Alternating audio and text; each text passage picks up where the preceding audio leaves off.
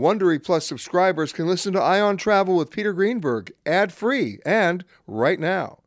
Join Wondery Plus in the Wondery app or on Apple Podcasts. This spring, if you'd rather spend time enjoying your lawn instead of trying to keep it alive, there's good news. TruGreen is the easiest and most affordable way to get a beautiful lawn. All you have to do is water and mow, and they'll do the rest. Weed control, fertilization, aeration, and even some things you might not even think of. They'll do all of it, while well, you can do literally anything else. With True Green, you could have your lawn looking as good as a putting green. That's not hyperbole. True Green is the official lawn care treatment provider of the P G A Tour. True Green offers a satisfaction guarantee, and they have a verified best price promise, which guarantees you the lowest price with no compromise on quality. You do you. Let True Green do your lawn care. Visit True Green dot com to get the best lawn at the best price with the best people guaranteed. Getting the smile and confidence you've been dreaming about all from the comfort of your home isn't a total mystery with Byte Clear Aligners. Just don't be surprised if all your friends start asking, "What's your secret?" Begin by ordering your at-home impression kit today for only fourteen dollars and ninety-five cents. Byte Clear Aligners are doctor-directed and delivered to your door. Treatment costs thousands less than braces, plus they offer flexible financing, accept eligible insurance, and you can pay with your H S A F S A. Get eighty percent off your impression kit when you use code WONDERY at byte dot com. That's B Y T E dot com. Start your confidence journey today with Byte. We really need new phones. T-Mobile will cover the cost of four amazing new iPhone fifteens, and each line is only twenty-five dollars a month. New iPhone fifteens? It's better over here. Only at T-Mobile, get four iPhone fifteens on us and four lines for twenty-five dollars per line per month with eligible trade-in when you switch.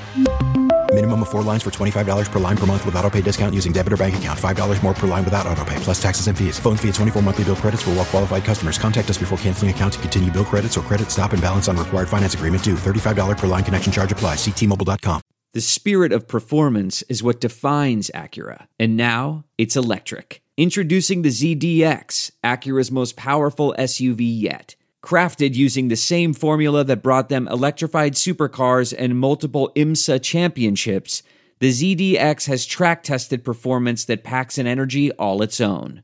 Unlock the energy and order yours at Acura dot com. Delve into the shadows of the mind with Sleeping Dogs, a gripping murder mystery starring Academy Award winner Russell Crowe. Now available on digital. Crow portrays an ex-homicide detective, unraveling a brutal murder he can't recall. Uncovering secrets from his past, he learns a chilling truth. It's best to let sleeping dogs lie.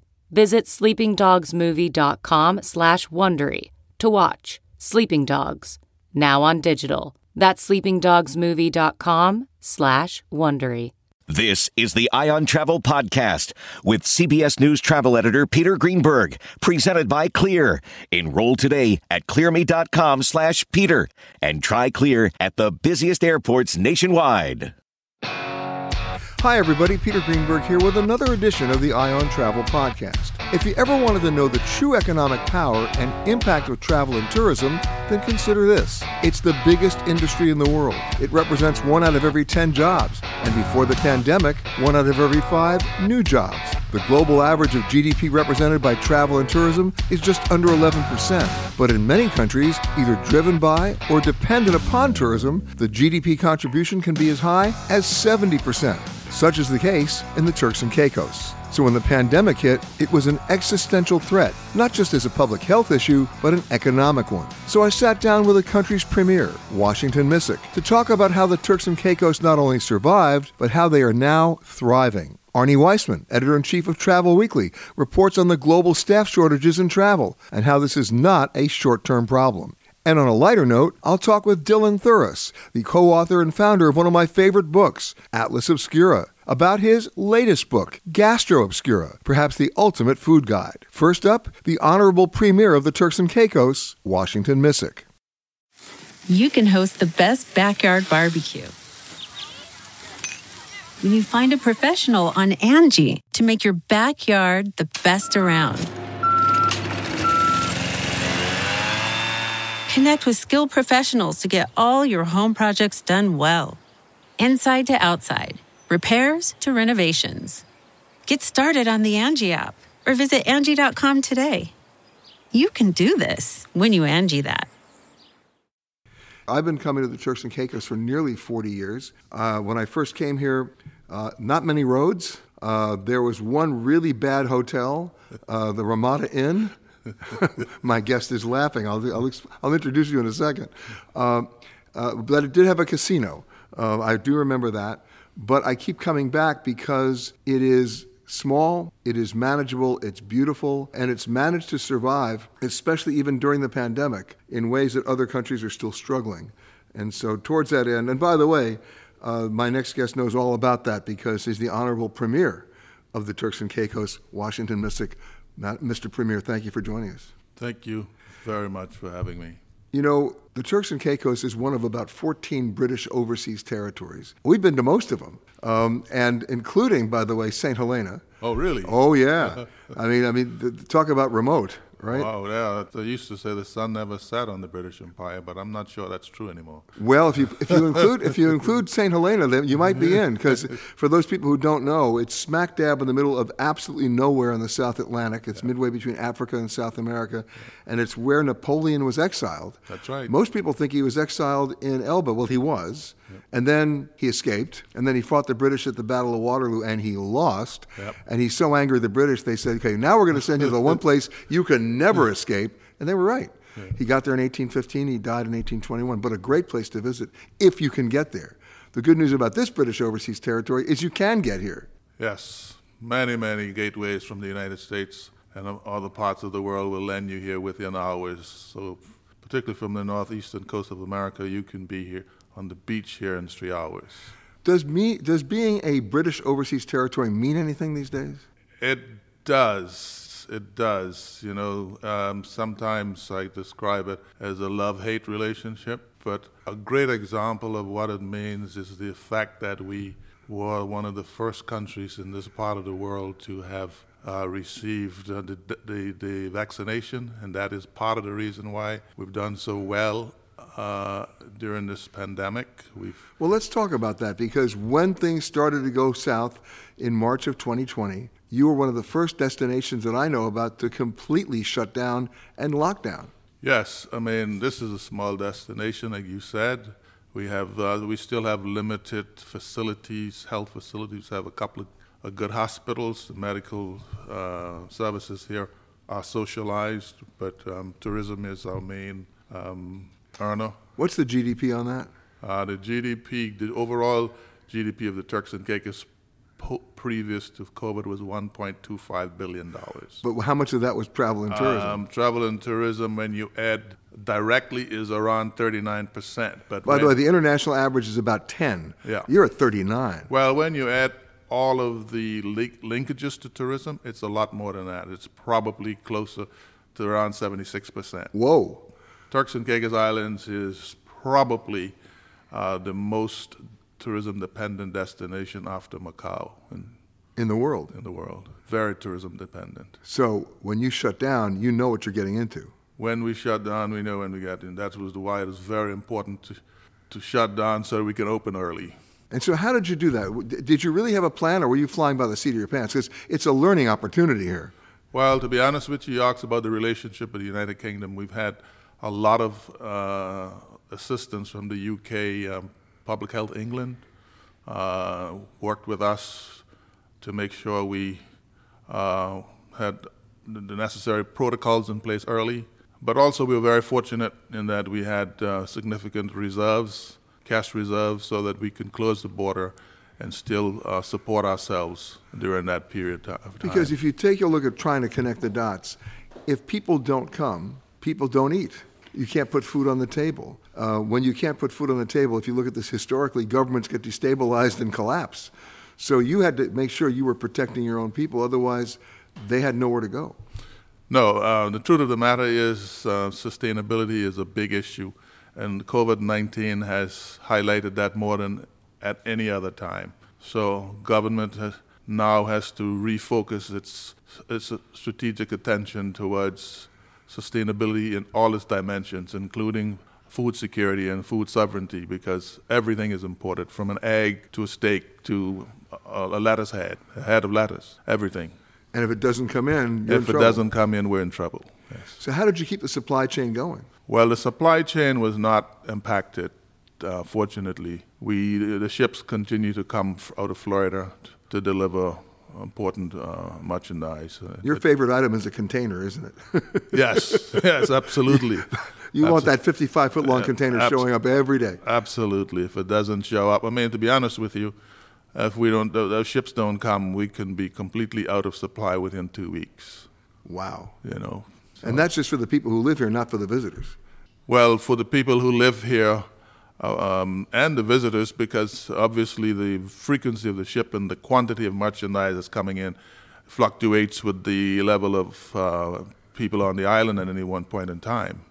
You know, we have um, on Providenciales approximately thirty thousand residents and at four hundred plus thousand visitors a year. So that gives you an idea of sure. what we're dealing with. Well, let's talk about those numbers, because let's go back to like January and February of twenty twenty. The buzzword that was on the table pre-pandemic was over-tourism. That was topic A in every discussion everybody had. You know, you had the models of Venice or Barcelona. Nobody wanted to become another Venice, right? Yep. Yep. What was your challenge back then, before the pandemic? Well, the, the, the, before the pandemic, uh, our challenge is basically the same before and now. Uh, this is a small, delicate ecosystem.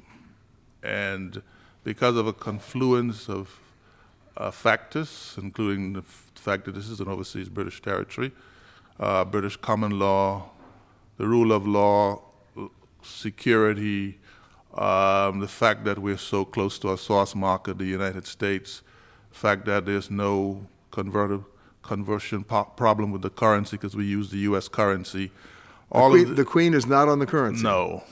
And the proximity, the strategic proximity to the U S, and all of these things converge to make the Turks and Caicos an extremely attractive destination for investment and for tourism. So we have a, the problem we have is opposite to the problem a lot of other places have. We literally have people pushing at the door. So our problem is really containment, in the sense that we have to balance from a sort of a triple bottom line perspective, uh, economic growth, uh, sustainability of the economy, and social balance. That's really our our issue. Our issue is not people interested in the destination. We want to make sure that we keep keep it pristine, keep it high, high quality, high level, and and. and um, keep the economy, I mean, the, the environment uh, pristine, and also crime-free, and all of those beautiful reasons why people come here. Of course, a lot of that was potentially disrupted by the pandemic. A lot of it was produ- uh, uh, interrupted by the pandemic. Absolutely a lot of it is interrupted by the pandemic. But, um, you know, we did what we had to do. We closed down. As I said, we had good reserve because Turks and Caicos is one of the few countries in this region or in the world that actually has a sovereign wealth fund. We had significant cash reserves. We have one of the best uh, public finance management structures in the whole Caribbean. Which, which speaks to your background, right, Mister P W C? Uh, yes, yes, speaks to my background. I'm, I, I'm, I'm proud to have been associated with some of those good decisions. Right. Yeah. So, when you did lock down, you just didn't lock down in a vacuum. You figured out what your vaccination protocols were going to be. You insisted on insurance. You had to come up with an insurance protocol, yeah. right? And what's interesting about the insurance protocol is, let me give you the subtext of so many travelers. You know, everybody talks about uh, pent-up demand. I think that's a lie. The demand has always been there. Yeah. Yeah. But people were saying, as much as I want to go and as desperate as I am to go, I don't want to get somewhere and get sick and not be able to come home. Yeah. And that stopped them from going in the first place. Yeah. So the insurance allow us to be able to medevac people out if they were, if they came and got sick, and that had that happened on a few occasions. People had to be medevac back to the United States, which is the source of our, our tourism visitors. And now with the insurance, um, it's, it's it's still in place, and in fact, what we're trying to do at the moment is improve the whole portal experience. Uh, to make it a, almost like a pre-clearance experience, where if you're booking from a safe destination and you arrive in Turks and Caicos, you're sped through the airport. Um, that system will probably be in place sometime between now and the end of this of, of March of this year. Mister Premier, it's one thing that you had the insurance policy in place. That protected you as well. Absolutely, absolutely. And you said only a few cases where they had to be medevaced. Yes, we had very few medevac cases. Uh, but the idea, you know, the true definition of luxury travel is when you get to keep your options. So the idea that you could was enough to get people to come here in the first place. Yeah, I mean, we were also one of the first destinations to have acquired one to be fully de- uh, vaccinated to come to Turks and Caicos. Uh, we were quite elated to see that the U S did it a month or so later. But again, because we de- we're so dependent on tourism, we don't want to have to shut the islands down again. So we want to play it safe, and that might have cost us some, some visitors, but I think on balance, it kept us safe, and it might have been an attraction to some some other visitors. It didn't know. cost you the wrong visitors. It cost no, you, I mean, no. When you think, right? No. Let's go forward, because you mentioned sustainability. It's a word that still still basically begs for a definition. Absolutely. Right? How's that definition changed in the wake of the, of the pandemic? Well, the definition has changed uh, in the wake of the pandemic on a number of fronts. One, particularly as it relates to the sustainability of, of food sustainability, right? Um, the, it means the government's, one of the government's strategic focus now has to be on how do we put in place a strategy to ensure for at least a minimum num- uh, number of months, uh, a, a food security system, investing in agriculture, mariculture, aquaculture, uh, so that if the ships can't come, at least people could eat. It does two things. It makes sure that the local people can eat, but it also builds up an industry that creates linkages to our main tourism industry so that uh, if nothing else happens, we have a system where you know, the egg you're eating now is an organic egg, or the the um, the leaf of lettuce or the tomatoes in your breakfast is could su- supplement the import that we would normally have to do. So it changes in sustainability in that way. You're banking the food too. Yes, yes, we are basically investing heavily in uh, in, in in that area, and also from a sustainability point of view. Uh, looking at how we can diversify the um, our economy. Um, we've always... What, what does the Turks and Caicos produce? Well, actually, we have a, we've always had a small fisheries industry, and we've been on the cutting edge of the financial services sector, but we've never really taken off like in the same way the Cayman Islands or the Bahamas or the B V I have. Uh, and but we we do have, because of our strategic geographic location, there is the possibility for a, quite a lucrative fisheries industry, which I'm currently now exploring with assistance from the United Kingdom government uh, as a way, one way of diversifying the economy.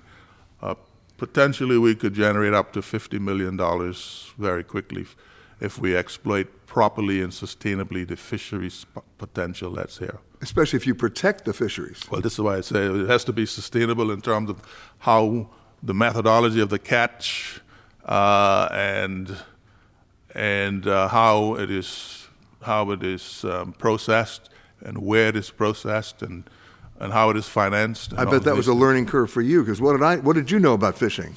Well, I grew up, well, I knew a little bit, because I grew up in North Caicos. I spent, well, you, you fished. Yes, I fished, but in terms of the economics of it, yeah. All I knew, you caught fish and you sold it and you got some money. That's all I knew. And now?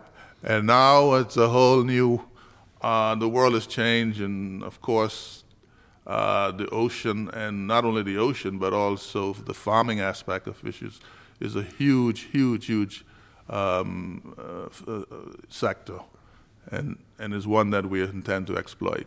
Speaking of the oceans, Turks and Caicos not necessarily a cruise ship destination. Well, uh, yes, in Grand Turk. In Grand Turk, but not on this island. No, no. I think we want to be very, very careful about how we segment our industry. We don't want necessarily. I, personally, uh, I think governments, mine and previous government, have always want to keep Providenciales uh, free of cruise tourism. We do have some extremely high-end uh, property here, and we do have a very uh, um, so many options. I, I don't think we really need the cruise options. Grand Turk is a different situation altogether. But you still have to manage it. We have to manage it. In fact, we've just inked a twenty-five million dollars expansion to the port in Grand Turk two days ago with Carnival. Before twenty nineteen, um, we were delivering one point one million visitors to third, Carnival's third most popular port in the world. Of course, if you have a requirement that you have to be vaccinated before you come to the Turks and Caicos, that applies to the cruise ships as well. Yes, and they've guaranteed us they are due to be here on the seventh of December with the first ship in Grand Turk, and they've guaranteed us that uh, except persons with with medical exemptions, Um, which has to be approved by our own medical system, will all of their passengers will be vaccinated. Premier uh, Washington Misick, thank you so much for joining us. My thanks to Premier Misick. The world may be opening up to travel, but that doesn't mean it's prepared to truly greet you with the hospitality so many of us have come to expect. The editor-in-chief of Travel Weekly, Arnie Weissman, has some sobering numbers.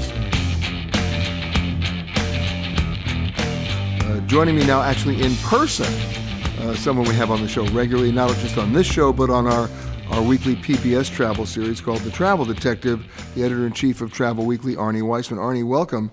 Uh, you, you've come to the Turks and Caicos before. I have. Uh, lots of changes here, but especially in terms of the pandemic, uh, you know, this is a country that uh, moved quickly to lockdown. They literally shut down. I mean, people were basically kept in their homes. They couldn't even go out. You had military patrolling the street until they can get a handle on, on, on basically the protocols they needed to follow. And then they were one of the first to reopen uh, with an insurance policy uh, mandate in place, with with testing in place, and they seem to have done okay. Yeah, and, and what's interesting is this is a country, not really a country, a territory, as you mentioned, who is so dependent on tourism. The economy is, someone told me, I don't know if this is quite accurate, but ninety percent of the revenue that comes in is, and the G D P is related to tourism. Uh, I was here last maybe eighteen years ago. Uh, the change is unbelievable. The entire coastline now is beachfront properties, many of them uh, hotels, some of them private. Uh, but everybody who's coming here is uh, related to tourism. There are thirty-three thousand people who live here, and uh, only twelve thousand of the uh, people who are coming are tourists. So you've got about a one out of every four people you're going to see here is a tourist, and the other three depend on them for a living. Although there's still enough space so that you're not crowded. We're coming to you from uh, the Beach Enclave, which is a set of villas on the water. Uh, all very private, all very exclusive, but you're seeing that throughout the island. Yeah, they, when we've been going around, uh, the roads are certainly not crowded.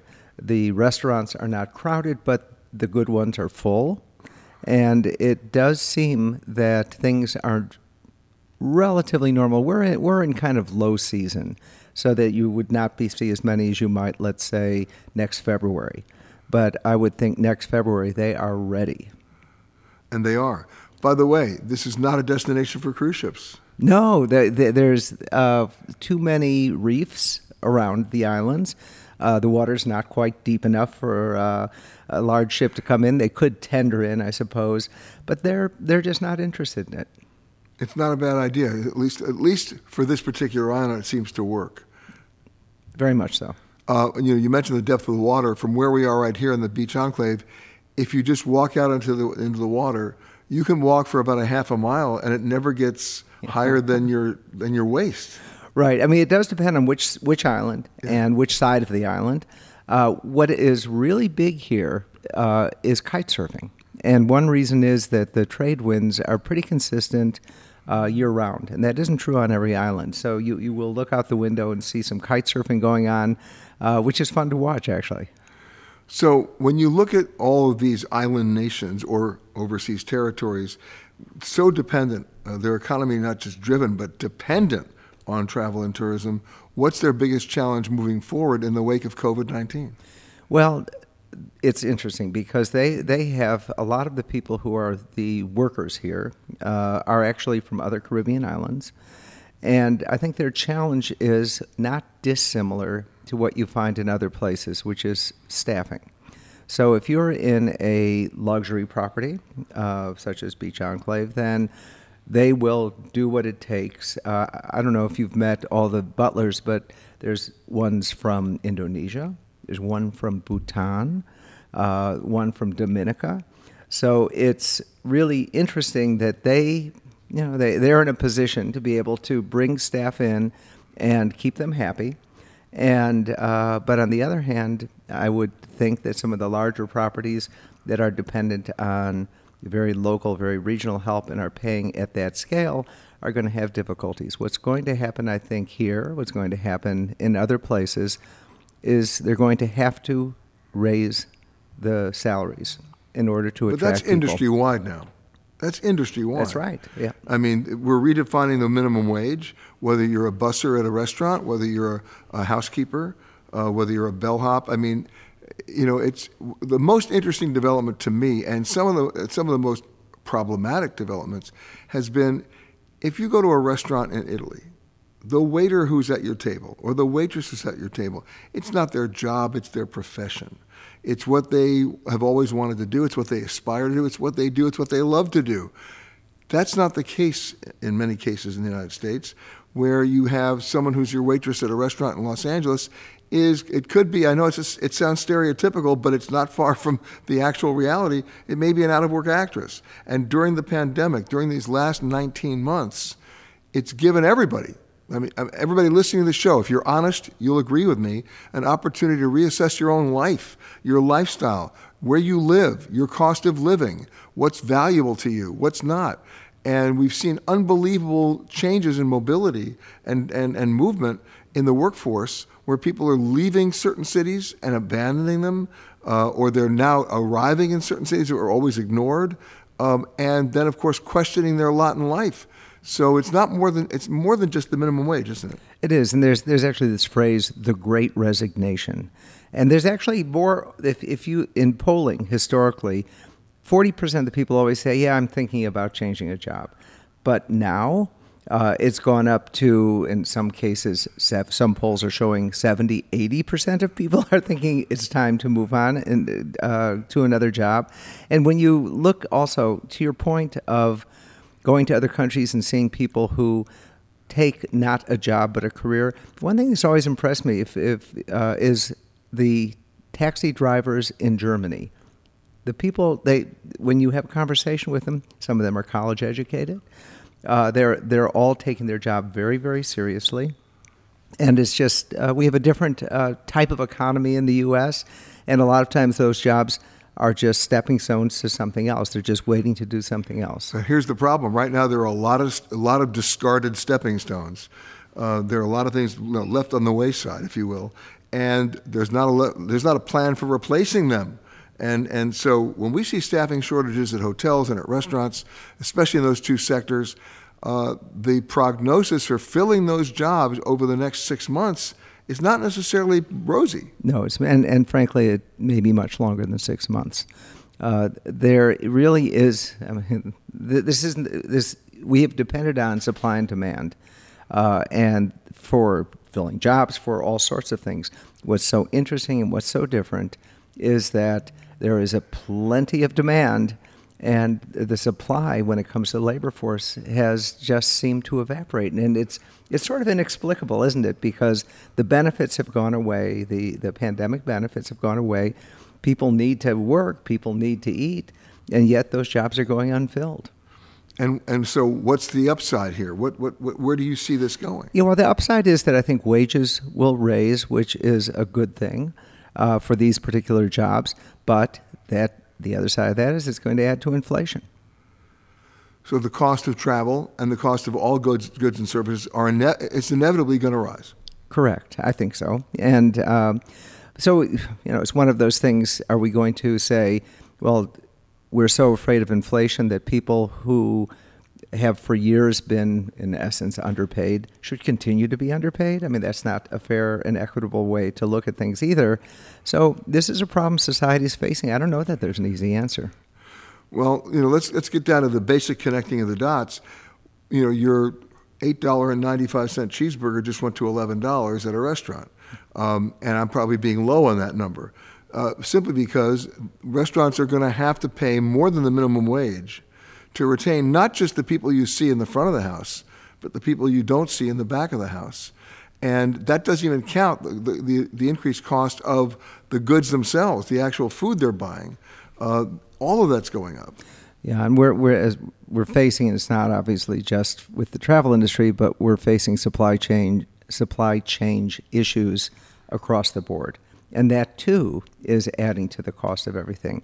So, at the same time, within travel and tourism, you're seeing a lot of countries who were having an over tourism problem. They were having trouble. They were being overwhelmed, not just overcrowded. That they used this period to think, what can we do? And what a lot of them decided was, we're going to go for a low-density, high-cost model. Uh, and that will, in fact, keep a lot of people away. The question is, does that work against the democratization of travel?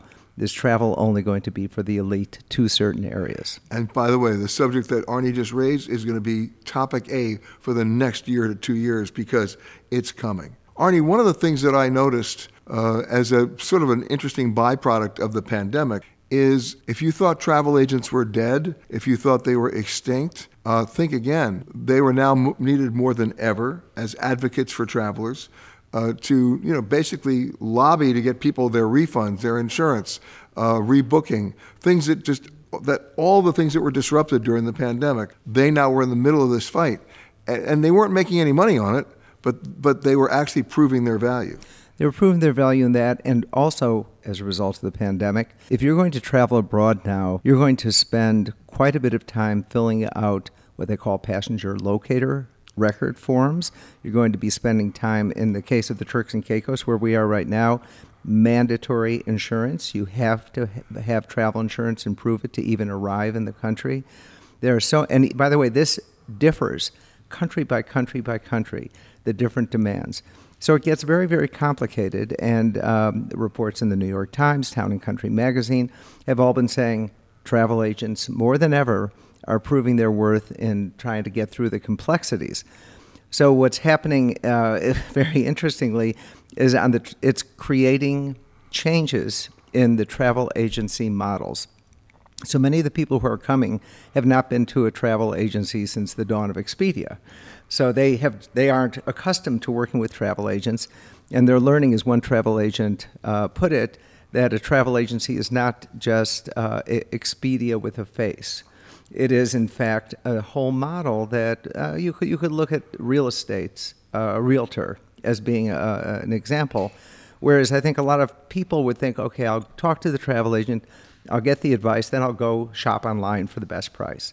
So you wouldn't take a, a realtor's time and say, show me one hundred houses, and then just kind of go off on your own and buy. That's not really how it's how it's done. So what travel agencies are doing increasingly is charging fees for their services, because the services are getting more and more complex. So then in this, in a case like this, you would on a phone say, well, here's what I am uh, here's what I charge for this, here's what I charge for that, and you will quickly get the shoppers off your plate, because a new travel, a new client for a travel agency, if they haven't been there for a while, requires a bit more hand-holding than in days uh, past when they would have clients. Who well, right now, any along. client requires more hand-holding because it's so confusing out there. Yeah. So what they're doing, it's interestingly, we've we've been reporting on travel agencies that are essentially firing clients who are not really uh, adding anything to their bottom line, because they are so busy doing so many things. They're kind of looking through who are the clients who really want the type of advice that they can give, because in the old days, they were really order takers. You couldn't buy an airline ticket other than going directly to the airline or through a travel agent. Now, of course, everyone can just go online and get an airline ticket. Uh, so these days, travel agents, who now call themselves overwhelmingly travel advisors, are doing exactly that. They're providing advice, they're providing detailed recommendations day by day, and they are proving their worth. And by the way, you found out how much they were worth when everything went up in smoke after the pandemic, because who were you going to call? You know, the people who went on the online travel agencies found out very quickly there was nobody you could call. uh, they didn't have the staff. They didn't have the resources. Uh, they weren't structured that way. No, uh, they were they were a call center essentially. I mean, trained, assuming you could get, some, assuming you could get somebody on the phone. Well, that's that's just it. And where travel agents have in the past proven their, their value is, for instance, when the volcano went up in, in Iceland, twenty ten, and, and the air tra- traffic across the Atlantic was dr- disrupted. You could wait on hold trying to talk to an online travel agency for hours to try to rebook, or if you had a travel agent, you would call your travel agent. They've got the, the reservation system right in front of them, and they were filling all the seats of what it was available in terms of routing around it. So that was one instance where there was there was value proven. And the other thing that people have seen is that very often maybe the price would be the same with a travel agent or an uh, online agency, but the travel agent has arranged upgrades. And so uh, if there's if there's an issue, they can call the general manager. They add value. There are travel agents, and many more of them than you'd think, that have preferred supplier relationships with hotels, airlines, and cruise lines, so that if you went online and you just, you know, the, the the biggest myth is when you go online and you're looking for a fare or a hotel room and it says only three available or last two left, it makes you think that there are only last two left. No, it's the last two left in the allotment that that particular online travel agency was given by the travel provider. It doesn't necessarily mean there are only two seats left on the plane. Right. I mean, and people forget that all the time, and they go, oh my God, and I got to book it now. You know, we should never lose sight of the importance of the conversation. No different than what I'm having with Arnie right now. That's where the travel agencies really prove their worth. They could talk you through stuff. They can. So there, I mean, the, the, the, when you start listing all of these different uh, values that are added by using a travel advisor, the fees that they charge are well worth it. And, and by that- the way, I want to be clear on something. I'm not here promoting travel agents. I'm promoting, I'm promoting and presenting the opportunity to have that conversation. So, for example, I'm not telling you not to research online. I do it every day. But once you do that, before you commit to anything, talk to somebody. And once you do that, you have a halfway decent chance of winning the battle. Yeah, because you'll really be you'll be understanding all the options.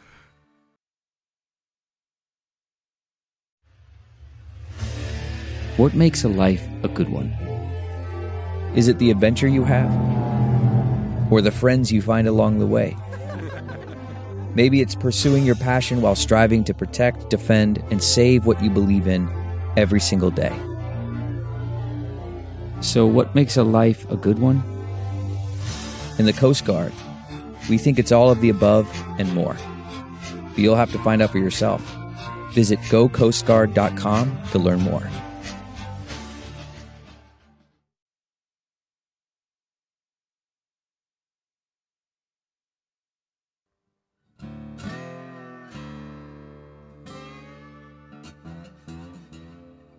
My thanks to Arnie. When Dylan Thuras' first book came out, I not only bought a copy for me, I then bought about six copies for my friends. It was Atlas Obscura, which for travel geeks like me was the perfect bedside companion. Just open it every night to any random page and learn something fascinating about the world. Well, Dylan is now back with his approach to global food, Gastro Obscura, and the book is just as provocative and informative.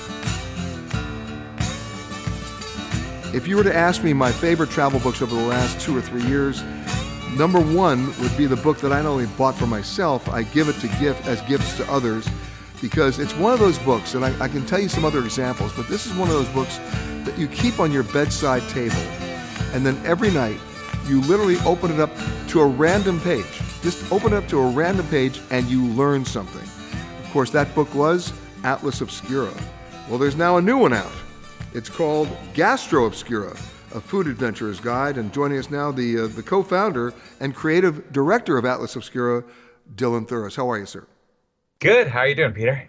Good, and I'm not kidding. I mean, I literally, I will keep that book and just, it's the most entertaining thing I do other than an atlas, a, a regular atlas. And I, I tell my own, I tell my own staff, I say, do you own an atlas? And most of them don't. And I say, get a small one. You don't have to get the big coffee table version. And then every night before you go to bed, just open it up to an obscure page. And guess what? you're going to learn something. And that's exactly what what uh, what I did with your book, because what your book really was, you know, the, the the full title was The Explorer's Guide to the World's Hidden Wonders, and you found some pretty obscure things, which I think was was was great, because that's the whole point. Uh, yeah, that's the idea. The idea is, I mean, that that and you're using the book, I think, in a way that both the first book and this book, Gastro Obscura, are sort of meant to be used, which is as a way to kind of just step into a little part of the world, learn a little bit about it, find out something fascinating, maybe, you know, something you'll bring up at a at a cocktail party and say, oh man, did you know about this incredible thing or this incredible food? And uh, and then I think, you know, it, it can also be used as a sort of reference when you are actually traveling to say, oh, maybe I want to do this thing, or maybe I want to try this dish. Well, the whole idea is to be able to immerse yourself in the experience, but first of all, you have to know about the experience, and that's where you, that's where your book comes in. The Atlas Obscura, the original book, still, I mean, I'm learning stuff. Uh, you had a couple things in there that I knew about, a lot of things in there, of course, I didn't. Uh, but in this book, if you're a foodie or think of food at all, you got to get this book, because it not only tells you about the actual food itself, it tells you about the process um, and how it got to be. And, you know, I've always said that if you can understand and appreciate the process, that's when you value the product. And so when you ask kids today, and by the way, this drives me nuts, when you ask kids today, you know, where food comes from, and they tell you the store, I got a problem with that. Um, and so, and I'm think, and I think that's another reason why you did this book, to let people know you can actually, you know, go someplace in the world and have an amazing experience with food as long as you understand the process. Yeah, I mean, we we try to do a couple of things in this book. So this is, you know, if Atlas Obscura was all about showing you the hidden wonders of the world, these fascinating places that for various reasons aren't, don't make it into guidebooks or people just don't know about, we wanted to do the same thing uh, with food, with Gastro Obscura, with stories of recipes, ingredients, restaurants. Uh, and so we try and do both, like, kind of the, the history and storytelling of the food, where it came from, why it exists, Uh, or how it's made. And then we also try and give everyone a, a how to try it. So here's a place where you might actually go and, and eat this, you know, stew that's been simmering for forty-five years in this uh, Thai restaurant in Bangkok, that kind of thing. Not to mention the two thousand year old eggs in Egypt. Yeah, well, the egg ovens. So the eggs themselves aren't two thousand years old. I know, I know.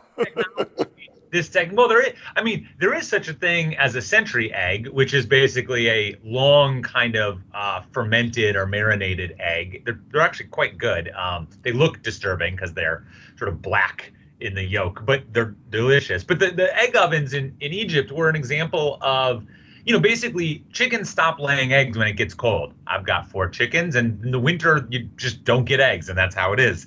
But people figured out a really long time ago that if you can simulate the uh, warmth for a chicken, if you can kind of create the right warm environment, chickens will continue to lay eggs. And so that is exactly what was happening in these egg ovens. They were a way of sort of controlling temperature and making the perfect uh, environment for, for eggs to be laid and hatched. Um, so that was... That was that. We're talking with Dylan Thuras, the co-author of Gastro Obscura, a food, a food adventurer's guide. Dylan, in the research for this book, what was your biggest surprise? What is, what is one of the discoveries you made that you that gave you an oh my God moment? It's a really good. Okay, so here's here's one I love. Uh, you're familiar with a turducken, right? Oh yeah. We're coming up on Thanksgiving. Turduckens got really popular, I think, because John Madden like brought one to the Super Bowl or something. Anyway, so. You know, a turducken is a chick, chicken inside a duck inside a turkey. But this is really small potatoes in the world of what's called engastration. So that's basically putting one animal inside of another. And this was a really popular thing in the medieval period. Um, and, it, and it lasted for a while. So there are a couple of recipes for this that are just absolutely mind-blowing. So uh, one, there's a kind of legendary recipe for a Bedouin stuffed camel, and it's basically fish stuffed with hard-boiled eggs, stuffed with rice, put into chickens, put into lamb, put into the body of a whole camel, and that is roasted over a spit. It's not totally clear that this has really been done, but there is there is uh, definitely it is talked about in kind of traditional uh, Bedouin recipes. There's another one that's my favorite, which is the first, uh, basically the first kind of restaurant critic in France uh, wrote a wrote a cookbook in eighteen oh seven. And he has a recipe in this cookbook called the Unparalleled Roast. And it starts with taking a single caper and putting it into an anchovy. And the anchovy is placed into an olive. And the olive is put into a warbler. Uh, and put into a series of seventeen birds until you finally at the end get up to a turkey, but the turkey is then stuffed into what's called a bustard, which is like a kind of giant peacock-like bird. And then this is cooked for uh, about twenty-four hours. And so this seventeen-bird unparalleled roast, it's like, what's funny is probably no one was making this, but it definitely got attention for this guy's cookbook and really worked to get people uh, fascinated. People have been fascinated with this uh, forever. So the unparalleled roast kind of raises eyebrows. Uh, See, when you, when you, when you tell me that story, I think that when, when you finally get it together, you drop it out of a plane at thirty thousand feet and destroy a city. Exactly. Unbelievable. What now? Tell me about the Thailand Monkey Buffet Festival. That's a little scary. You think it's scary? Well, tell me more. Well, okay. So the, basically, the Thailand Monkey Buffet Festival is uh, it's not for humans. It's a festival held for the monkeys, and uh, the idea is this giant tower of fruit is assembled, and the monkeys are invited to feast. It's it's got an opening ceremony with dancers in monkey costumes, and then the real monkeys arrive and begin climbing this tower of fruit uh, and basically going going nuts. And it's a ton of fruit. It's like two tons of fruit. So monkeys are you know revered as a, a symbol of prosperity and uh, well-being in Thailand. So this is this is part of that that tradition. So basically feeding the monkeys is good luck. Of course, there's a travel aspect to this book, of course. And, you know, I've been to the Atacama Desert in Chile, the driest desert in the world. Tell me about the beer. I mean, that's crazy stuff. Sorry, you say that again? In the Atacama Desert in Chile, one of the driest you know, places in the world, the, the beer. Yeah. I didn't hear the word beer. That's what I thought you said Badir, and I was like, oh. No, yeah, no. The beer. So, right, so this is a part of the world where you, there's basically no rainfall, so getting water is an enormous challenge. And in the nineteen fifties, a solution was come up to was was devised to gather water in this area. It's a really ingenious system. Basically, the only water that comes in is these big fog clouds roll up uh, and over and into the desert off the ocean. And so that was really the main available source of water. So these nets are put up and they basically collect the dew, and the dew is then funneled down into pipes and then collected in these big cisterns. And once you got water, you're basically a few short steps from making beer. So in Chile, they make this fog-derived beer. Every beer you're drinking is brewed from the fog that surrounds you in that desert. So it's a, it's a really like, I find it a very um, romantic uh, idea for, for brewing. Uh, yeah, I really like that one. Yeah, yeah. Wine has a bouquet, the beer has a mist. Yeah, exactly, exactly. And, and, uh, you know, people say that it's got, it's like very crisp and that they can taste a little bit of the salt because the fog is coming off the ocean. And they say there's a little bit of a kind of nice, tiny bit of, of that flavor in there. We're talking to Dylan Thuras, the co-author of Gastro Obscura, a food adventurer's guide. Um, I, I highly recommend it. So I'm, I'm doing my little research and reading the book, and I come across a fact that really surprised me. And, and I don't think anybody in my audience is going to get it. I didn't get it. You figured it out. The highest annual per capita pizza consumption in the world is who? Well, what did you, what was your guess? If you had to guess, where would you guess? I would have guessed the United States, or, or, or people would get Italy, of course. But but no, it's it's none of the none of the above. No, it's Norway, and it's not it's not like pizzerias. It's freezer pizza. Norwegians. Oh.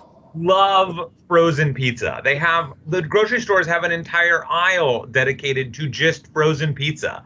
Uh, it, it, it's it's not ultimately clear why frozen pizza became so popular, but basically it, it is just the go-to food for, like, I don't know what to make for dinner. let's get uh, frozen pizza. And in the, it's a little bit different, too. They use Jarlsberg cheese and paprika, and this sells nine million uh, pizzas every year. They are they are an absolute pizza-loving people. But frozen pizza, oh but my frozen, God. But frozen, yeah, yeah. Okay, now the next item up for bids in the book that I thought was hysterical is I spent a considerable amount of time in Guam, uh, in Micronesia.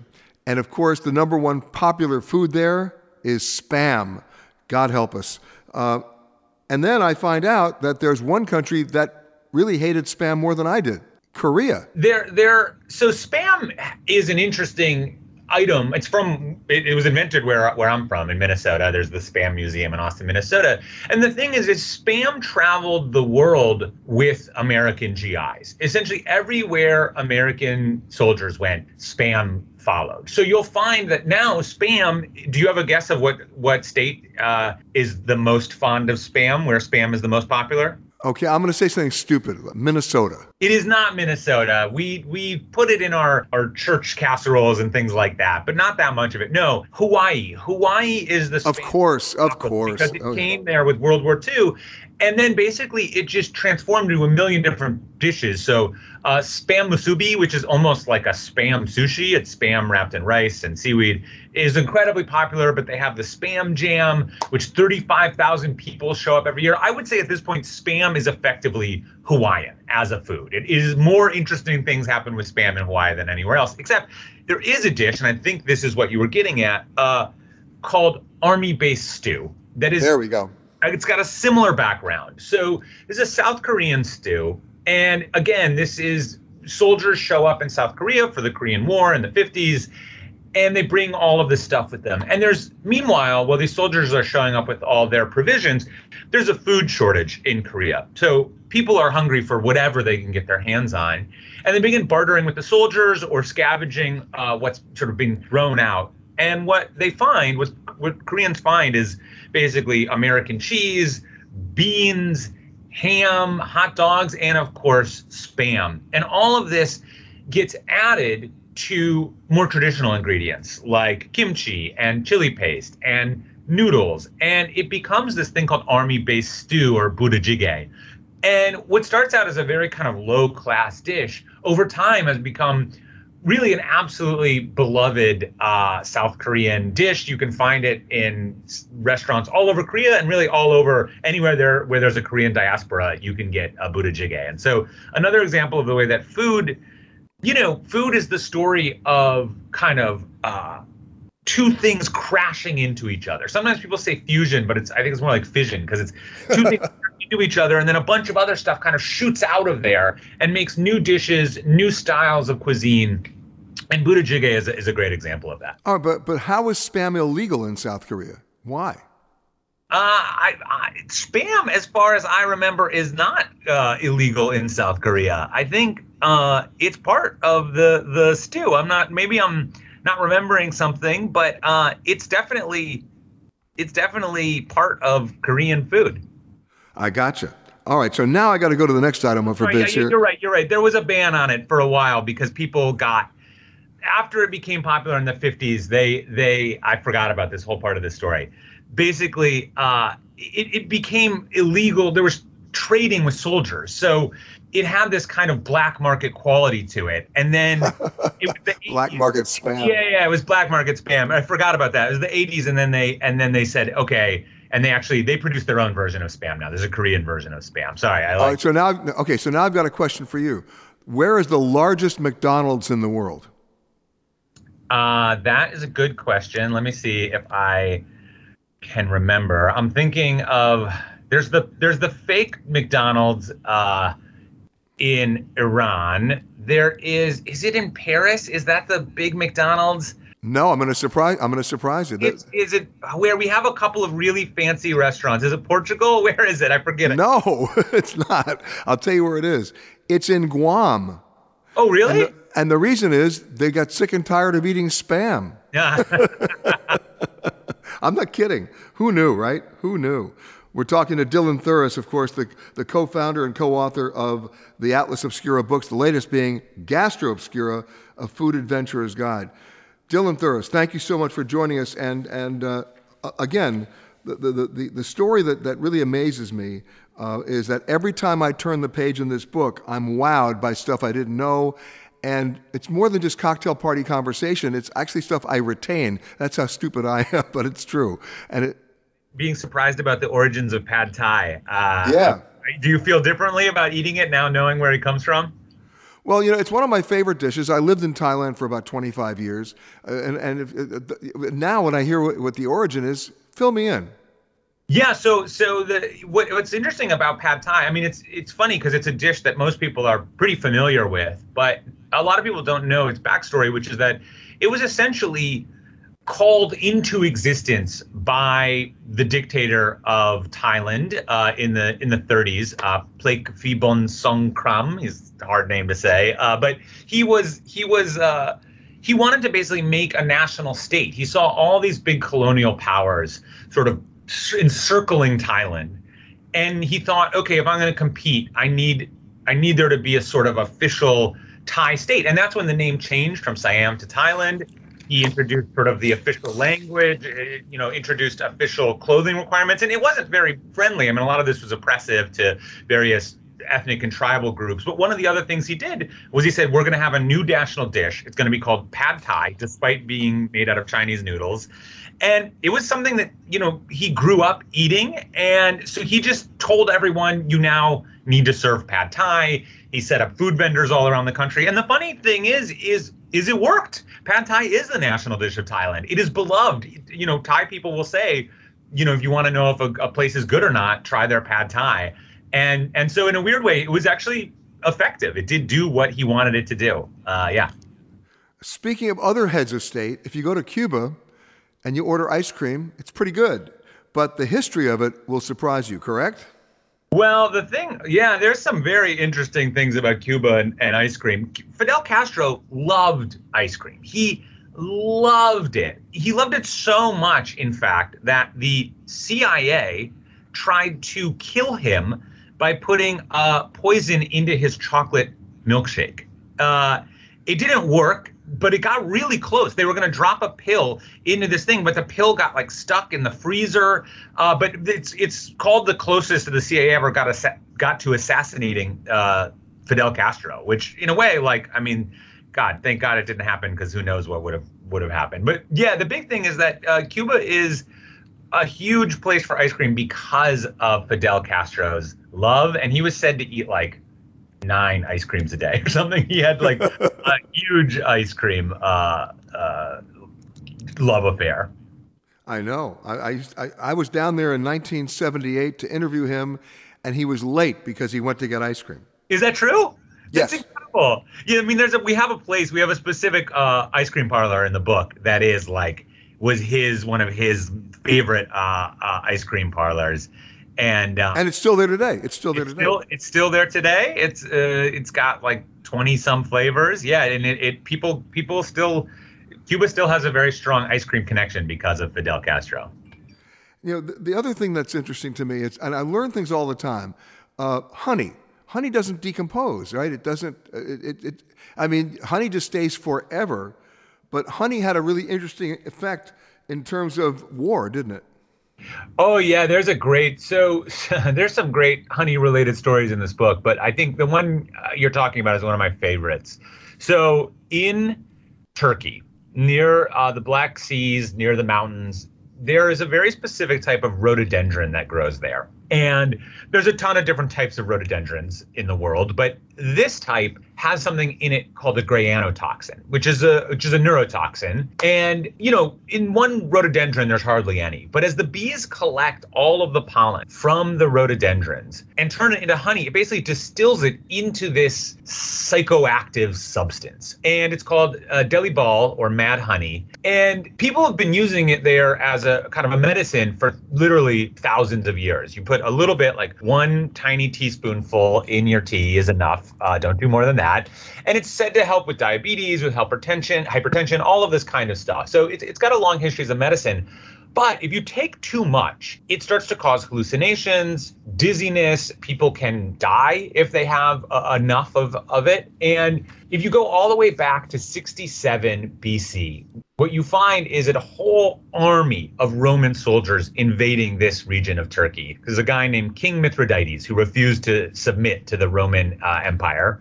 And they kept invading and they kept getting beat. And so this time they send a huge group of soldiers and they're they're sure they're going to win. But Emperor Pompey marched this huge group of Roman soldiers into this area of Turkey to defeat King Mithridates. But King Mithridates had this ingenious plan. He left out all of these chunks of honeycomb all along the Roman road. And of course, these Roman soldiers are starving and could not resist. They picked them up, they eat this honey, and very shortly after, they are absolutely tripping their butts off and they are fainting, and basically King Mithridates by these soldiers swoop in and wipe them out. It's one of the great sacks in, in Roman uh, military history, and it's just an incredible connection. To- I love it. The gift of honey that keeps on giving. Dylan Thuras, the co-author of Gastro Obscura, A Food Adventurer's Guide. Thanks so much for joining us. A great book. Again, remember what I told you guys. Keep it on your bedside table. Open it up to an obscure page. They're all obscura. Get it? And you're going to learn something.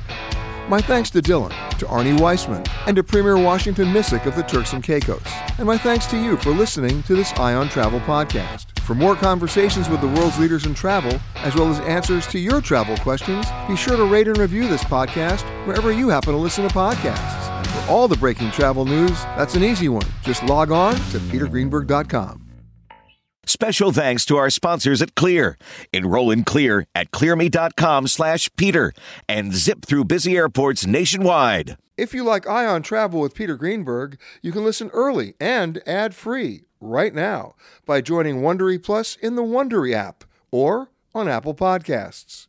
Prime members can listen ad-free on Amazon Music. Before you go, tell us about yourself by filling out a short survey at wondery dot com slash survey. Look around. You can find cars like these on AutoTrader, like that car riding your tail. Or if you're tailgating right now, all those cars doubling as kitchens and living rooms are on AutoTrader too. Are you working out and listening to this ad at the same time? Well, multitasking pro, cars like the ones in the gym parking lot are for sale on AutoTrader. New cars, used cars, electric cars, maybe even flying cars. Okay, no flying cars, but as soon as they get invented, they'll be on AutoTrader. Just you wait. AutoTrader.